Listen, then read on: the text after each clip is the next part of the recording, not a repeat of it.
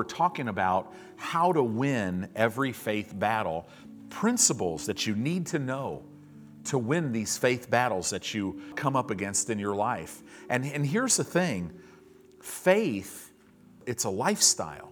The life of faith, the walk of faith, it's a lifestyle. Now, we believe in the Word of faith because we believe that when the Word of God is preached and revelation comes of that Word, that faith is birthed in the heart of people.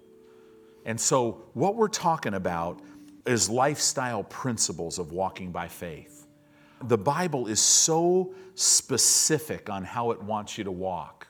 So the first principle that we talked about, we talked about how that you have to know not only who your enemy is, but you need to know how he operates. We know our enemy is not people, right? We learn that. It's not people at all. It's who's behind it. Satan is the one who's behind it all. The, the president's not the problem. The government's not the problem. People are not your problem. Your boss is not your problem.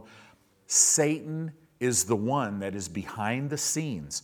We wrestle not against flesh and blood, but we wrestle against principalities, powers, rulers of the darkness, right? Of, of this, of this world, spiritual wickedness in heavenly or high places. All these things are what we battle against. How we battle against them, because remember, they're defeated. They've been reduced to nothing. They can't do anything in your life unless you allow it. You are the deciding factor. The Bible says in the mouth of two or three witnesses, let every word be established. So if you think about it, God is up in heaven speaking His word over you. He says you're a world overcomer. He says that you're going to be above only and not beneath, that He always causes you to triumph, that actually you've already won because you're born of Him. You overcome the world. That's what God says. Satan says you're not a world overcomer. You're defeated. You're going to live in lack and poverty and sickness all your life. You're no good. You can't, right? That's what, that's what Satan's saying. So guess who's the deciding vote? So, so think of how crazy this is. Why would we ever want to say, oh, well, yeah, yeah, you know what, Satan, I agree with you. I'm sick.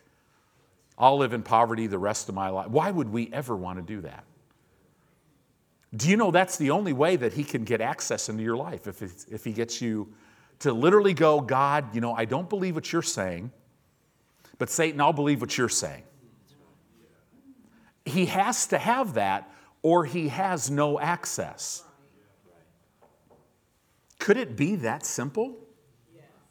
Could it be that you could actually have him have no access in your life? I'm looking at the people that are here tonight. I've been walking with you guys for a while, right? I know what you believe. I know you would never side with the enemy, right? So this is what happens. So the reality of many believers is they will literally have every door shut to the enemy. They'll have doors, every door open to the Lord. They're in faith. They believe the Word of God, but they let distractions happen in their life. They get too busy. They, they get out of the Word a little bit. They, they start, you know, little things will happen in their life, and then maybe they might, you know, do something wrong or say something wrong, and then they kind of feel bad about themselves. And so Satan will start jumping on that. Pretty soon he'll start making you feel like you're in fear, even though you're really not in fear. He'll make you feel like you're really not in faith when you really are in faith. Amen. Could it be that he's just a deceiver? I think I've read that someplace. Yep. Have you ever read that anyplace, right? So we're, step number one, principle number one is know how your enemy operates. Number one, know your enemy. It's not anybody else but Satan. Right? I don't care what any person has done to you. Forget that person. Love them. But take authority over what's behind it. Right? So keep your eye, keep your eye on the ball. Satan is your enemy. He's the one who's coming to steal, kill, and destroy. But Jesus came to give you life. Okay? So we know he's the enemy. We know how he operates. How, how does he operate? The battlefield is your mind. He accesses your heart through your mind, right? And what I mean by access is he'll get you to let go of the Word of God if you, if you start thinking wrong. Let me give you an example of this. Go to Romans chapter one. Romans chapter one, I think it's about verse sixteen. Romans chapter one is Paul, this letter to the Romans, it's Paul talking about people who have rejected God. But it gives us an incredible insight into what a Christian can do if they, if they choose not to believe God. So it says here in Romans chapter one, now let's go to verse nineteen. It says, because that which may be known of God is manifest in them, for God hath shown it unto them. So God literally has, it says here, he has manifested himself to every human being that's ever lived. How much more has he manifested himself to his children, right? So now it says, for the invisible things of him, the lowest form of revelation is natural. And God is saying, the invisible things of him from the creation of the world are clearly seen. Wow. God is saying that the invisible things of him, he has chosen to remain invisible to man. But it's saying he's completely revealed from the creation of the world. It says, and these things are clearly seen, being understood by the things that are made, even his eternal power and Godhead. What? You can know the very Godhead, Father, Son, and Holy Ghost, by looking at creation. That's what God is saying. So, so these are people that have, every human being has clearly seen and had God manifested unto them. It says here, now, now, hasn't that happened to you? As a believer, God has revealed himself to you. You're his child. Gosh, he reveals himself to believers all day, every day, right? Revelation knowledge from his word. So you could say that this is going to reveal a principle of how our minds work. So look at this. It says, for the invisible things of him, verse twenty, from the creation of the world are clearly seen, being understood by the things that are made, even his eternal power and Godhead, so that they are without excuse. So the people who reject the Lord, they're without excuse. When they stand before God, they will, they will clearly see every time that God manifested himself to them. And, and every time that they rejected. But look at this. I mean, I got to tell you, we're without excuse too. This thing's so simple. We, we are given wonderful truth. It says here, verse twenty-one, this is what happened to them, and we got to be careful. It says, because that when they knew God, they glorified him not as God. Now, this word glorify means when, when they knew God, they made a decision not to glorify him as God. This word means they, they chose not to magnify and not to honor him as God. Okay? Can a, can a believer do that? Yeah. Right? So look at what happens. That was the doorway. People you know that don't know God, they make a decision, I'm not going to honor God, I'm going to live for myself, right? Christians do that too, don't they? Can, right? They glorified him not as God. Here's the other part, neither were they thankful. If you don't, if you don't magnify or honor somebody, you're surely not going to be thankful. So they were not thankful to God. I mean, th- do you see this here? This opened the door for what? Look at this. Because they didn't glorify him as God, because they were not thankful, it says but became vain in their imagination. Now, we've talked a lot about that. The spiritual warfare, the battlefield's the mind, Satan is coming. His, his tactic, it's one road, one way. He comes against your mind and he throws thought after thought after thought that are contrary to the Word of God for the purpose of penetrating your mind so that he can confuse your mind, play mind games, you know, scramble your thinking. In other words, he wants to get you thinking wrong.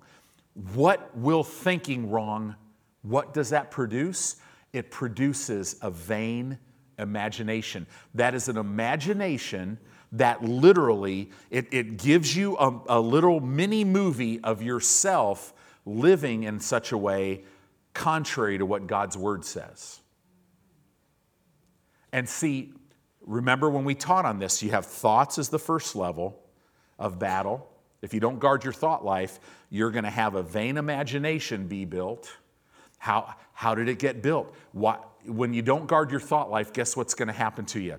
You're not going to honor and magnify God. You're not going to be thankful. Right?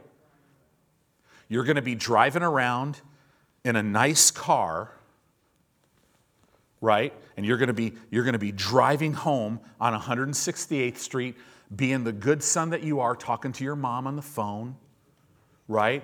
And, and you're just going to be driving, and, and you're in your in your two thousand nineteen car, and, and you're just, it's dark, you know, but you're just driving, and you're just being a good son, and then you hit a pothole. And instantly, your fair, you know, your eight-month-old old car is pulling to the right for the last half mile of you going home, and then you pull into your your your um, garage, and and you look at your tire and it's completely flat. And so you get out, you're, you're still doing okay. Tell your mom you got to go.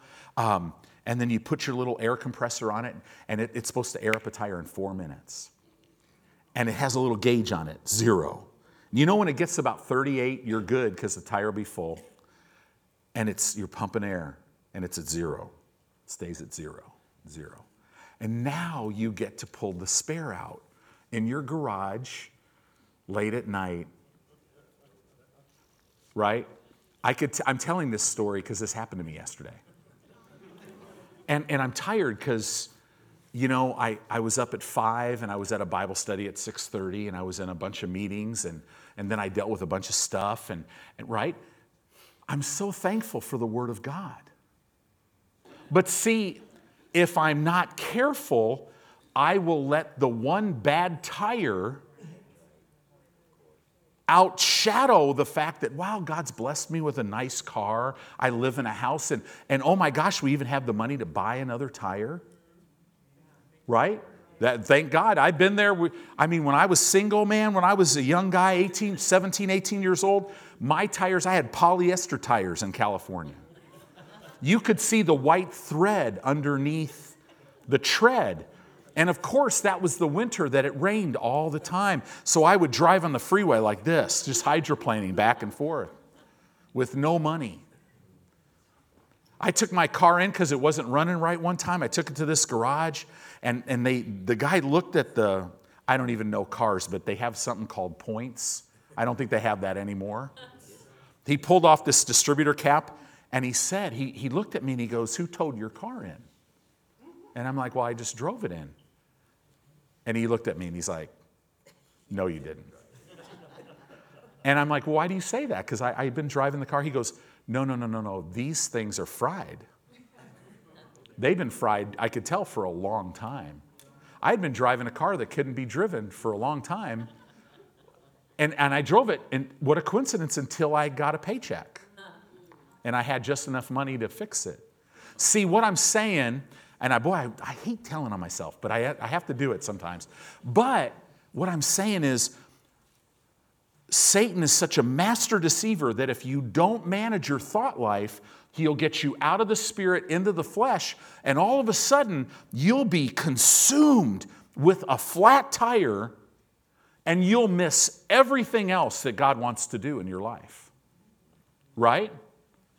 I mean, think about it. You hit your thumb with a hammer. Man, you have nine other fingers and thumbs that work great. But if you don't get your thought life right, you will be consumed with the one, right? There is a way. If you live a life of honoring God and magnify him, magnifying Him as God, and you live a life of being thankful, you'll be able to stay in the right place. You will not be given over to a vain imagination because all your behavior flows out of it. So this is what happened to these people. They, be, they were given over. They, they became vain in their imaginations. And then what it says, and their foolish heart was darkened. We got to be careful with this, right? So there is a way in the Word of God where we can stay away from this. How do we stay away? We guard our thought life. We know how the enemy's coming. He's going to throw thoughts. He's going to come questioning us. Why isn't that working yet? What about this? How long is this going to take? Well, surely God didn't say this. And oh, by the way, you dirty dog, you've blown it eight hundred times this week. And he'll just keep coming and coming and coming. And sometimes you don't go all the way with them. You just go ten percent. He's okay with that. He'll take one percent this week and another percent next month. And then five years later, when now you're sixty percent thinking wrong, now he's coming. Does that make sense? So we want to guard against it. We, number one, we got to know how our enemy operates. And it's deception because he's already lost. He has no power over you. You have been given authority over him. You are seated with Christ in heavenly places far above anything that could come against you. But that's principle number one. You got to know that. But then principle number two, when you're believing God for anything, let me back up and say it this way. For you to believe God for something, you have to secure God's word on the inside of you. There's a lot, and this is what happens. You're walking through life, and, and if he can get you self-centered, you know, and, and he loves it when a Christian starts saying no to the Holy Spirit. No, I'm not going to forgive that person. No, I'm not going to go to church when he wants me to go to church. No, I'm not even going to go where he wants me to go. No, I'm not going to spend time. I mean, no, no, no. Stay, stay away from saying no to him, right? Because what happens there is you start living your life naturally. You start making all your own decisions. He loves that. Because in order for you to receive anything from him, you have to receive it through faith. But in order to receive it through faith, you have to hear the word of God. Because faith only comes by hearing God's word.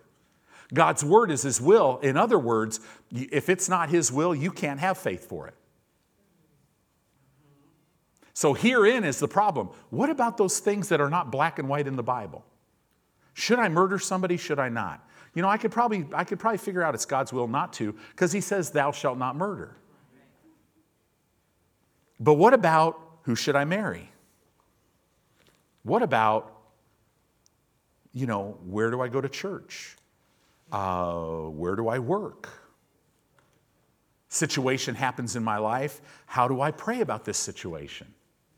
See, sometimes this is why the baptism of the Holy Spirit is so important, because you build yourself up on your most holy faith, praying in the Holy Ghost. How do you do it? When you pray in your prayer language, you're praying the perfect will of God. And that'll build, build you up. It'll give you direction on how to pray sometimes. So we have to secure the Word of God on the inside of us. See, most believers, they just go, I want this, so I'm going to believe God for that. And they start believing God, and they're not sensitive enough to realize that there's no, there's no unction there. There's no, there's no stirring there by the Spirit of God. I just want this to happen this way, right?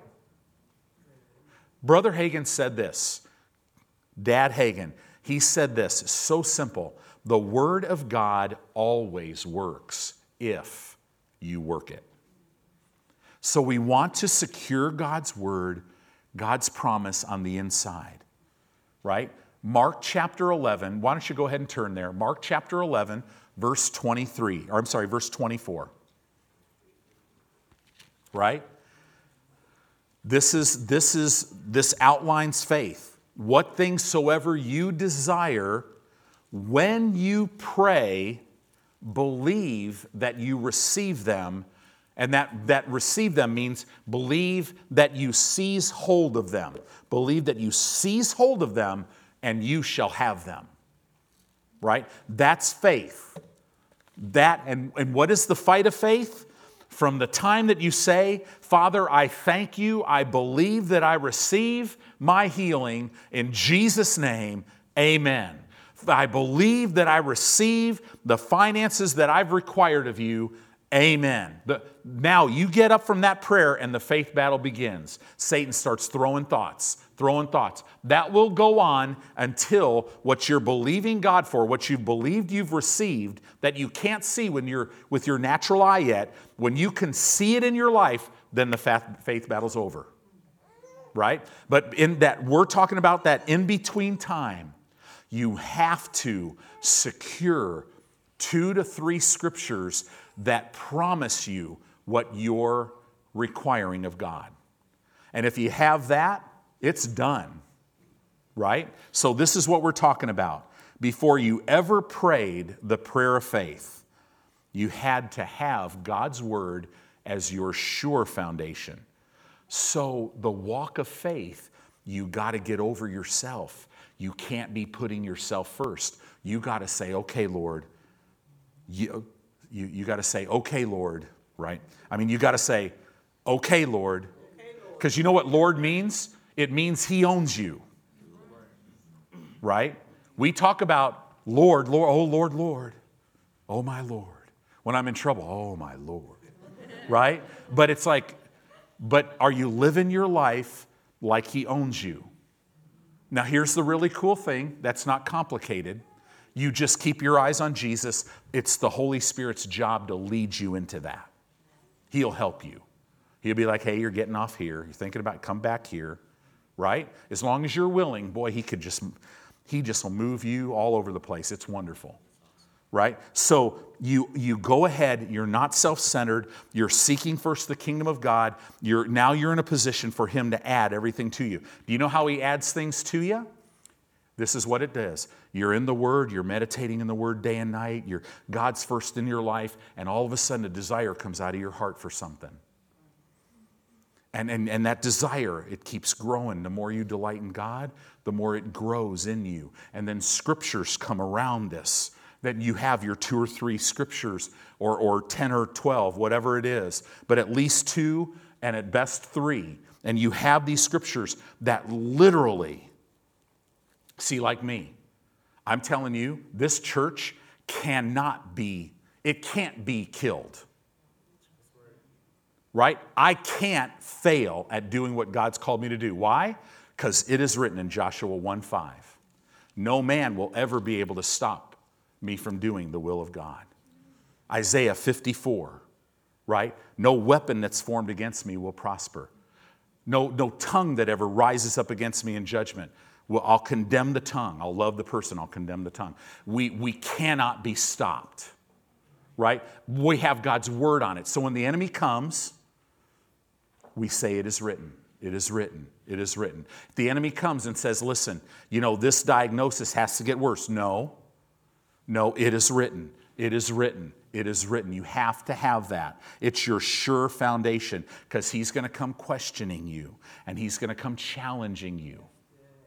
And if you don't have an it is written, if you just think, well, I just need to, I just think I need to sing that song that, that his name is powerful twenty-five hundred more times. Because man, when I was in church and we sang that song, Carissa went off on that thing and oh, it won't get you over. Do you notice when you sing that song? That song won't get you over. Do you notice that when you sing that song? I know when I sing that song, scriptures about the name of Jesus come up out of my spirit. And man, it just, it, it literally infuses everything within me to sing. See, it's the Word. The Word does the work, not you. Does that make sense? The Bible is very clear. It gives us instructions on what we're to do in this from the time we say amen and we believe that we receive. It gives us clear instructions how to hang on to what we've received until we see it in this realm. And we hang on in peace. We hang on at rest. Faith is not toil. No, actually walking the life of the transgressor is hard. Faith is rest. You enter the rest of God. You stop doing. You cease from your own works. You're no longer trying to figure it out, right? You're not trying to figure out how this is going to work anymore. Isn't that a nightmare? Trying to do God's job. There's no anointing in it. I know for me as a pastor, God talks to me all the time to stay in the anointing. To stay in it. If there's no anointing to do it, I can't do it. I don't want to do it. I've done that too long. I'm not doing that anymore. We are to stay and flow with the Holy Ghost and the anointing. It's so, so very important. So, run over to Romans ten seventeen real quick.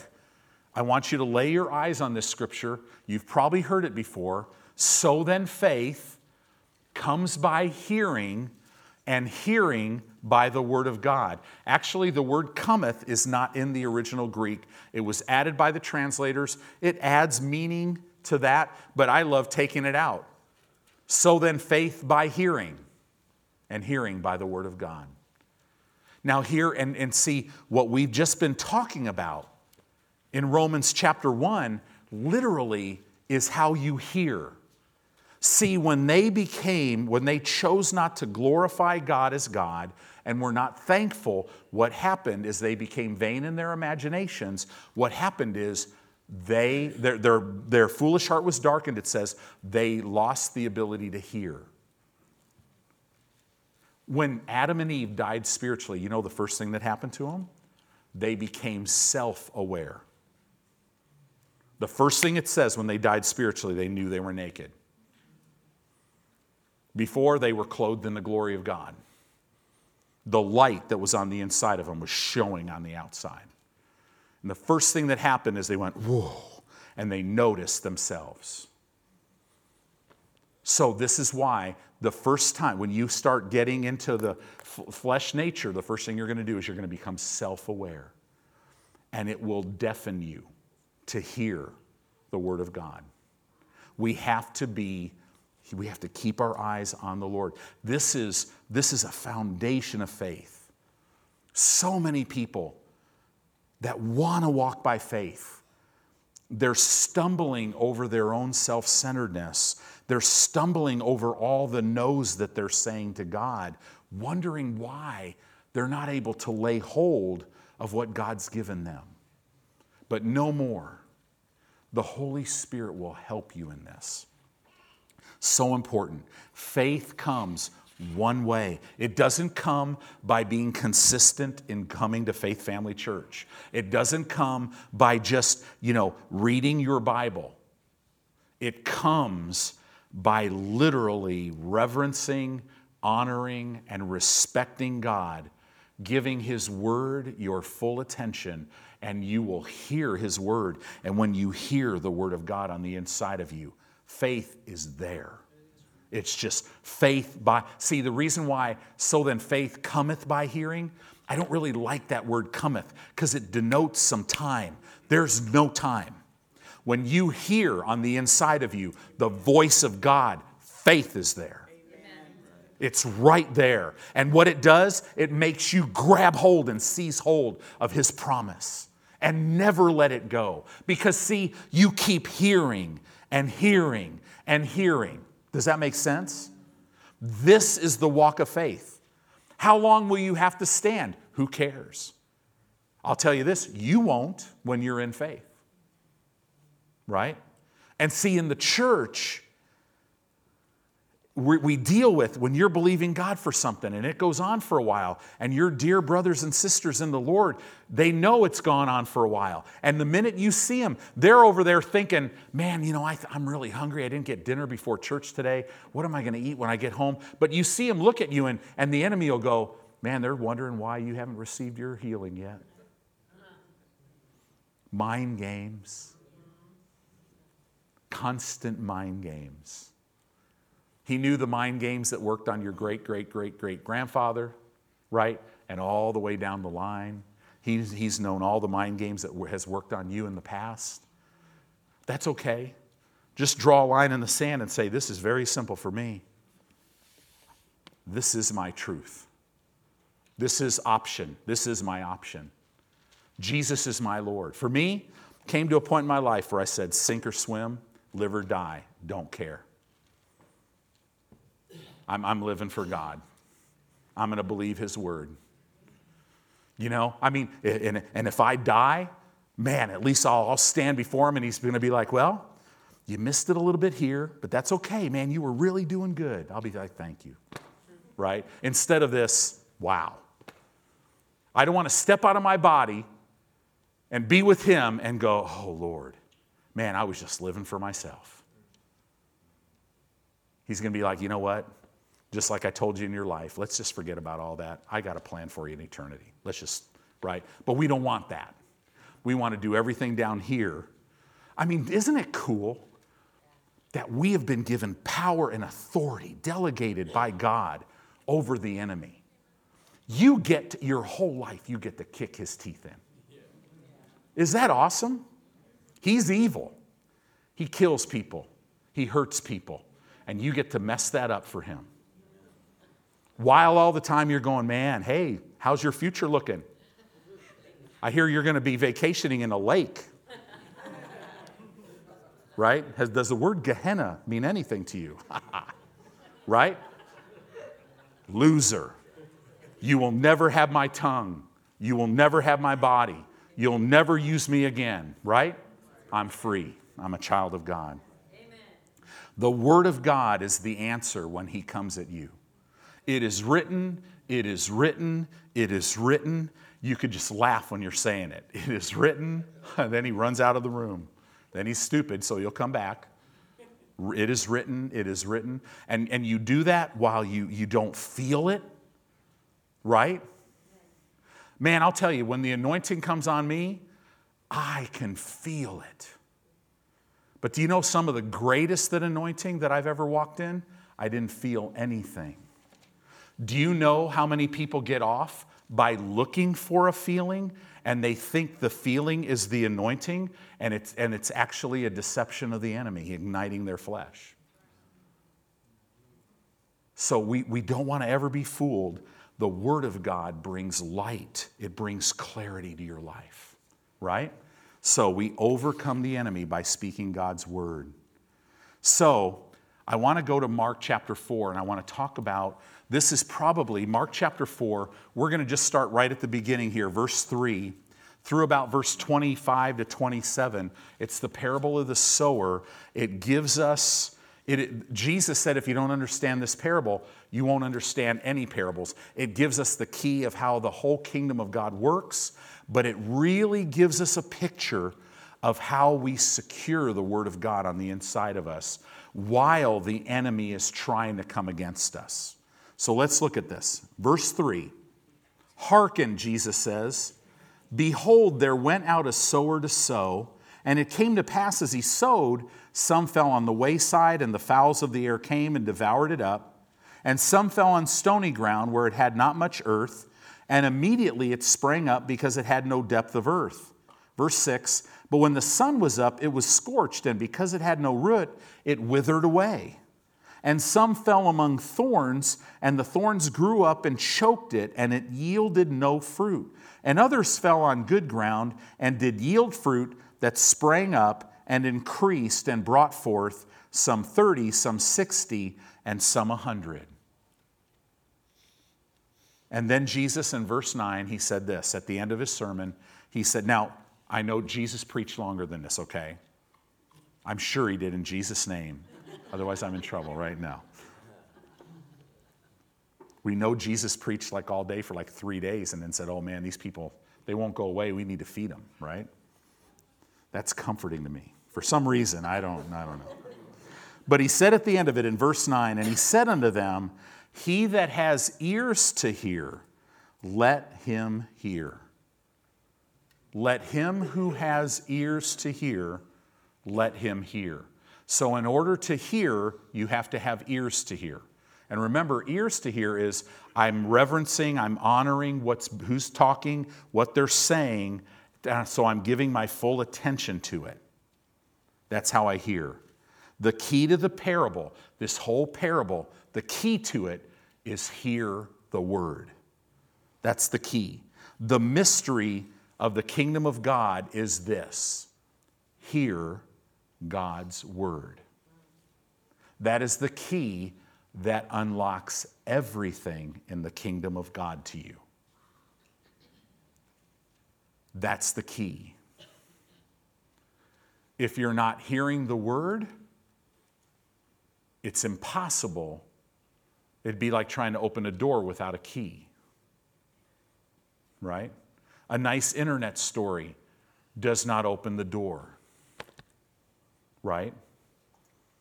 It, it, it might entertain some really powerful statements on leadership and with some great adjectives that sound really cool. Doesn't open the door. It's not a key. The Word of God is a key. Hear the Word. Interesting that the key is, it's even beyond just the Word. It's, it's hearing the Word. Not listening to, it's a different Greek word. It's hearing it is the key. That, now think about what, what we just said. So if you could just hear the Word that He speaks about prosperity, it will unlock that to you. If you could just hear the word on healing, it unlocks it. It opens it up to you. Isn't that interesting? And you have the Holy Spirit of God on the inside of you to help you. Could you imagine? You have the greatest and the best to help you. The whole parable is based on hear the word. So now, verse ten, Jesus leaves, he's the one, and when he was alone, they that were about him with the twelve asked of him the parable. And he said unto them, verse eleven, unto you it is given to know the mystery of the kingdom of God.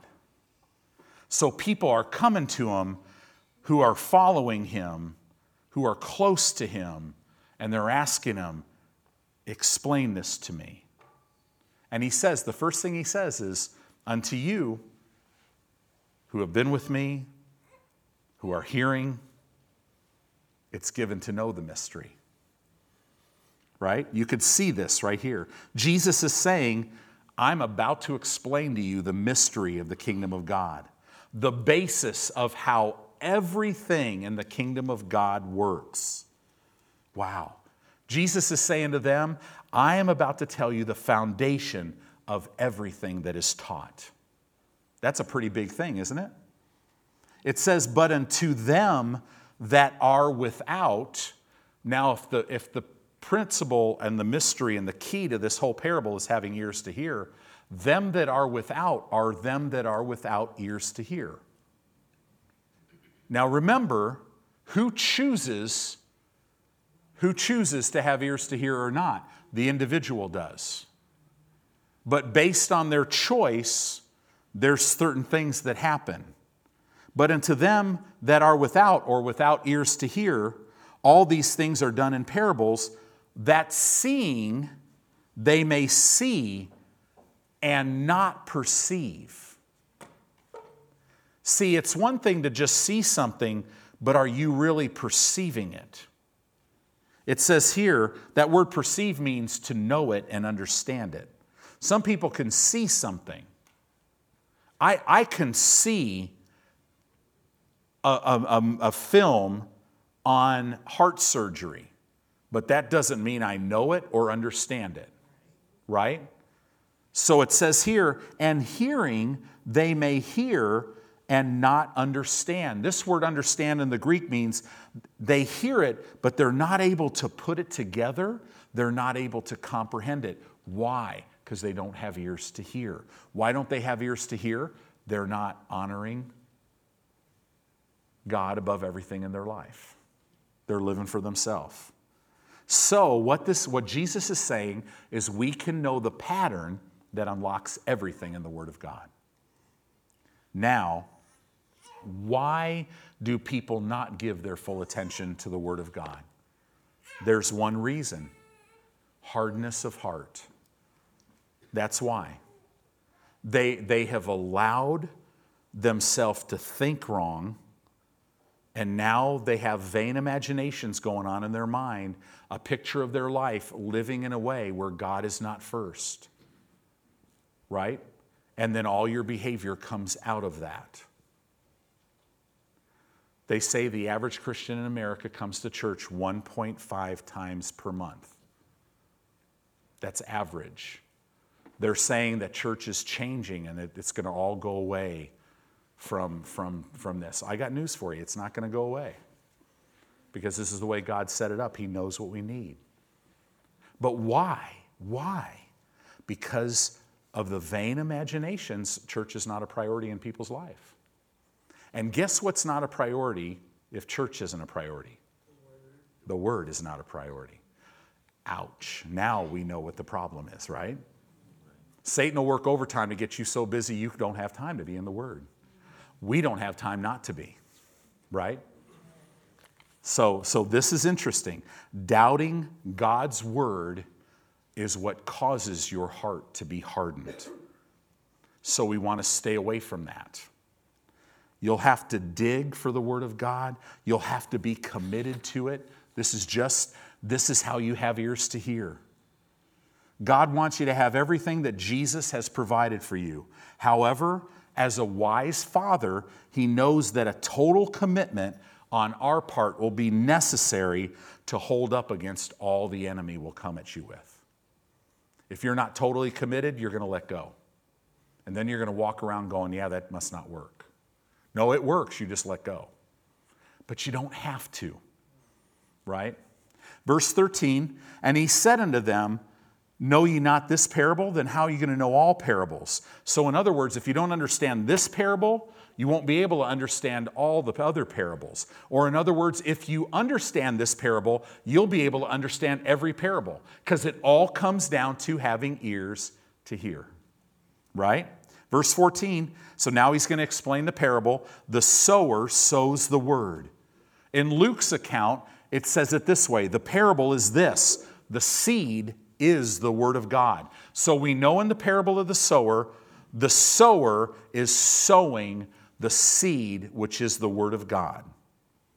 The word is likened to a seed that is sown into the hearts of people. The parable deals with the condition of our hearts when we receive the word. And there's four conditions, right? Wayside, thorny ground, stony ground, and good ground. So this whole parable is about the condition of the person's heart that is receiving the word of God. And only the good ground can the word produce. See, you're never to produce, only the word produces. Does that make sense? But the word can only produce in good ground.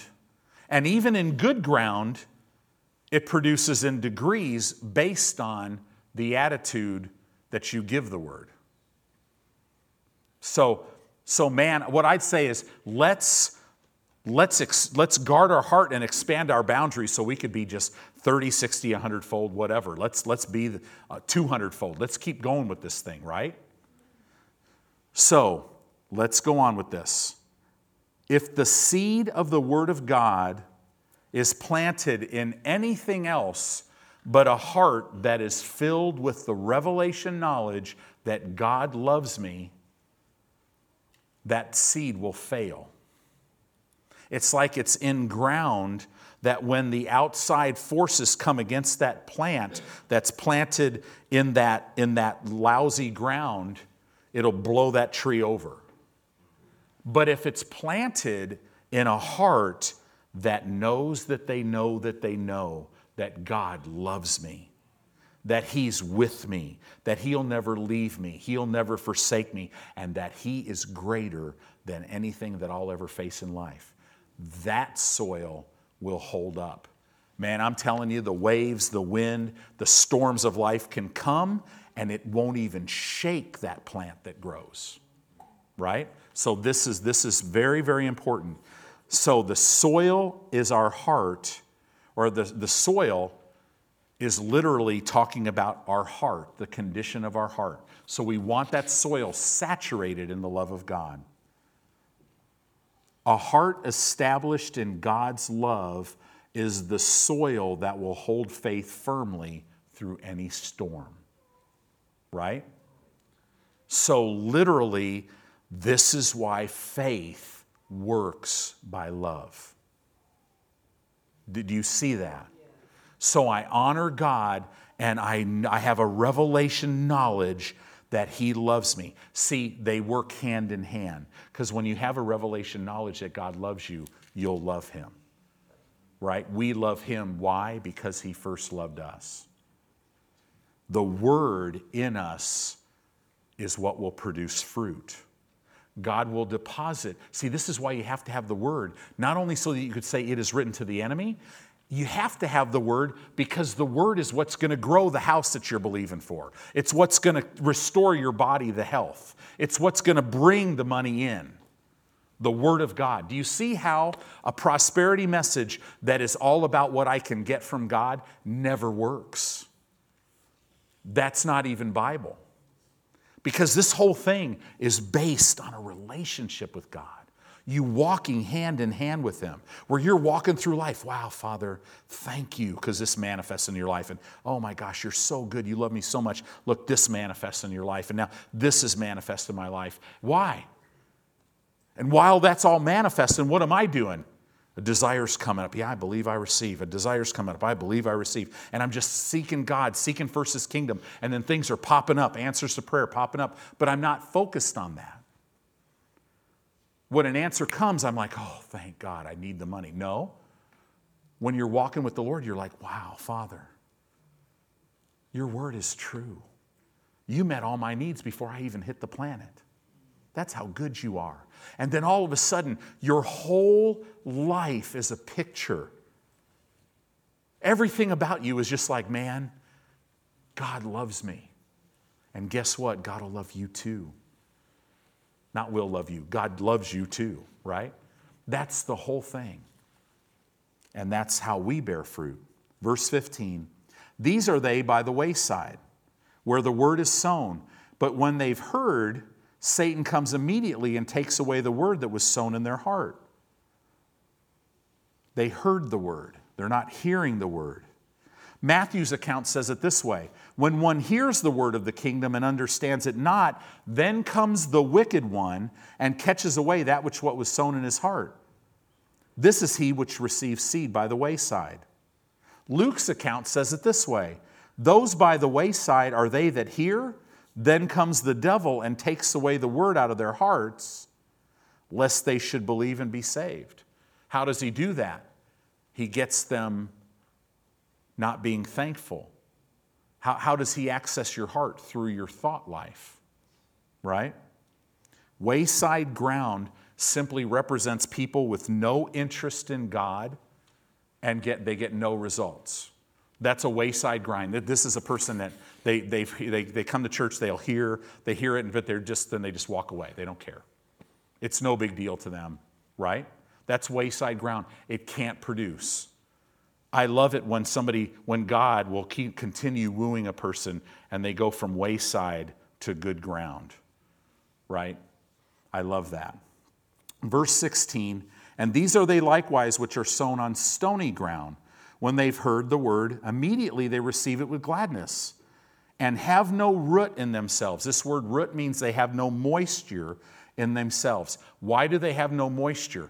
Because they stopped watering the word through teaching. The reason why they have no water or moisture is because they haven't been watering themselves. How do you water yourself? You get in the Word every day. You speak the Word every day. You come here, you hear the Word. You listen to it. You're always watering. It keeps you moist.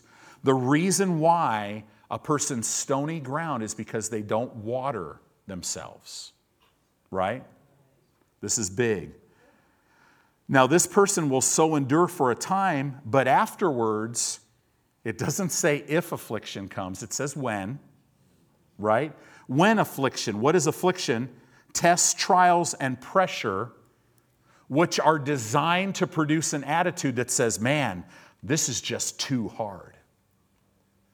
It's not if that's going to come if you're believing God for something. It's when it's going to come. You believe God, and Satan will love it when you stop watering the Word, because the tests, the trials, and the afflictions are coming. And they're all designed for you to say, wow, this is just too hard. I can't do this faith thing. Right? I got news for you. You don't have to do the faith thing. Faith is a rest. You just keep hearing the Word of God. You reverence Him. You magnify Him. You put Him first. And all of a sudden, you will be moist and you won't be stony ground at all. Right? But if you're stony ground, persecution, when that comes, this is people, God, Satan will bring people to you and go, you know, you're believing God for something. They're like, well, who do you think you are? Right? Arises for the word's sake. See, the persecution doesn't, Satan doesn't care about you. He's already lost you for eternity.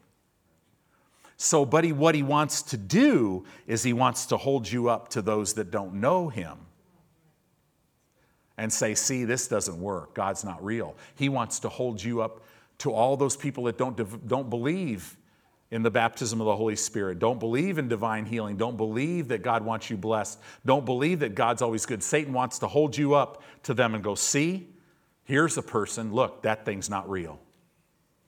Right? So persecution arises for the word's sake. Immediately, they're offended. So if you're not moist, that's how you get offended. Right? What does the word offense mean? It literally means somebody who's, who's literally entrapped, tripped up, and it causes them to distrust something that they should be trusting. I mean, Satan would love, if you're to be planted in this church, he would love for you to get entrapped and tripped up so that you start distrusting anything that I say. Right? Why? Because he wants to cut you off from anything that could be life. You have friends that are godly, he'll try to divide you.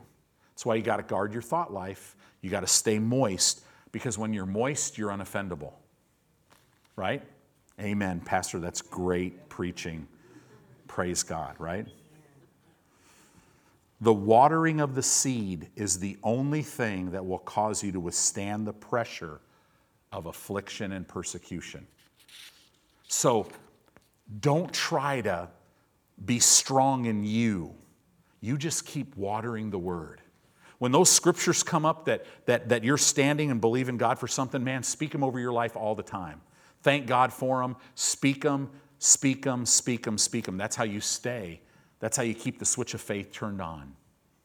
So let's finish this up. Verse eighteen, and these are they which are sown among thorns, such as hear the word. Now this is, this is probably the majority of people. They hear the word and the cares of this world, right? The cares of this world. This is something where you start caring about something in the world more than you care about God.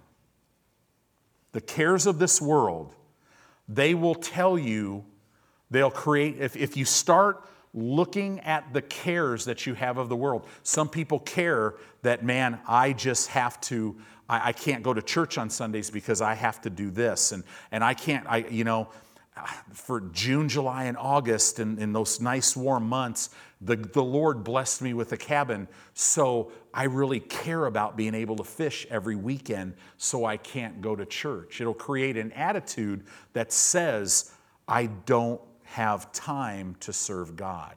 The other end of cares are, man, I got all these bills, I got all these debts, I, I got to work, I, I can't, I don't have time to get in the Word, I don't, I don't have time to serve God, I don't have time to read the Bible. Right? But you got to be careful with that. The cares of this world, the deceitfulness of riches, the deceitfulness of riches. That means you're you're you're literally, you know, I got to do this, I got to do that. Right? It'll cause you to literally. It's like I can't serve God because I've got to work, I got to do all this stuff. They kind of flow together. You'll put your career before God. The lusts or the desire of other things.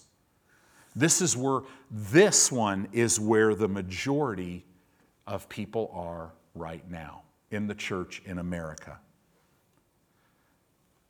The desire of other things will create an attitude in a person that I just don't want to serve God. I just don't want to read my Bible. I just don't want to go to church. I just don't want to give. I'm sure I don't want to honor God in my finances. I don't want to walk in love. I just want to live for myself. That's That's what produces. That's where most, most, most people, do you know how many people are running around the planet? They're, they say they're a Christian and they never go to church. They live their own way. They look just like the world. But I'm a child of God. What, what is that? They're thorny ground, hopefully. I really hope they are. What that means is they at one point accepted Christ. At least they're going to end up in heaven. But I've got to tell you, there's a lot that they're going to be like, Lord, Lord, didn't I, wait a minute, hold on a second. Didn't I go to church or didn't I do this? Or and, and Jesus is going to go, man, I never even knew you. Depart from me. We are living in a time of great self-deception. Now in the, in the, the book To Build a Church in two thousand nineteen, saying that from the pulpit is exactly what you should never do. Hide and watch. See, the cool thing is, I'm not trying to build this thing. We're going to let Jesus do it. So we're going to give you truth. What happens is these attitudes, they entering in, choke the word, and the word becomes unfruitful. Do you see that? That's all it is. But then, it, it see, the commentary, the desire for the things of the world have become greater than the desire to continue giving attention to the Word of God. And when that happens, the Word can't produce, right? This person mixes everything in their life with the Word. They mix everything in their life with their relationship with God. We're down to, I think, an hour and fifteen. You better not go over that if you want your church to grow. Gosh, three years ago, it was an hour and a half. In three years, it went down fifteen minutes. And there's a predominant teaching that, well, you know, intellectually, you know, you can't, you can't focus for very long. Well, the reason why is because your spirit's not developed, right? See, I'm telling you, the more you feed on God, the more you'll feed on God because He's irresistible. Now, I'm not trying to plead a case for a longer church service. But I got to tell you, you know, because I got to tell you, I, I, I'll be honest with you. I've never missed it by going too long or going too short. I've missed it by going maybe a little longer than the Lord wanted me to. I'd rather miss it there, right? The person, is this person, thorny grounds, the person's not totally committed. They're not hearing right things. This is talking about a way of life. Notice in thorny ground, Satan's not taking the word. The, the person's decisions are choking the word. Satan doesn't even have to take it. People, people in the church, a lot of Christians today in America, they're saying, oh man, Satan's just, he's, he's just after me. He's just, no, he's not. No, he's dealing with other people. He doesn't have to deal with you. You're dealing with you. Satan loves it when you mix everything in your life with God, but God's not number one. He's like, cool, I got that person. Right? Let's put the real, let's put the brand new little newbie demons on them because they, they, all they got to do is go boo and that, that person will freak out, right? Literally. All right, let's finish this up. And these are they which are sown on good ground, such as hear the word. That means they, and, and they re, or hear the word and receive it. So they not only hear it, but they receive it. That means they take it up and they continue in it, and it brings forth fruit, some thirty, some sixty, and some a hundredfold. Verse twenty-four and twenty-five, I want to close with this. And he said unto them, take heed what you hear. This word tis in the Greek language, you could read it, take heed what you hear, or take heed who you hear. With what measure you meet, or with what measure you measure, it shall be measured unto you. For unto you that hear shall more be given, for he that has ears, or that has, has ears to hear, to him shall be given. But he that has not ears to hear, from him shall be taken even that which he has. Good ground. This is the key. So to secure the word of God, you have to hear it and then continue to hear it. Does that make sense? So this is it. I'm closing. You can't, don't forget this. Good ground is when you hear the word and you keep on hearing it. So like right now, you're hearing the word. You're sitting there like this. You have this hungry look on your face, right? Even though physically you're going, man, I need to go to bed, right? Your spirit's hungry right now, but you got to keep hearing it. So how am I, how are you going to how are you going to keep hearing it? Talk. So you take the word, and when you leave this place, you meditate in it. Father, I thank you that I'm good ground. I thank you that I have ears to hear. Faith comes by hearing. I thank you that I will lay hold by faith everything that you've given me by your grace. Father, you know, it is written, I can do all things through Christ. By your stripes I'm healed. You keep that's you've heard it, and now you keep hearing it. You gotta speak it. That's how you secure it. When I when I come back, we're gonna talk a lot about how to examine your heart, right?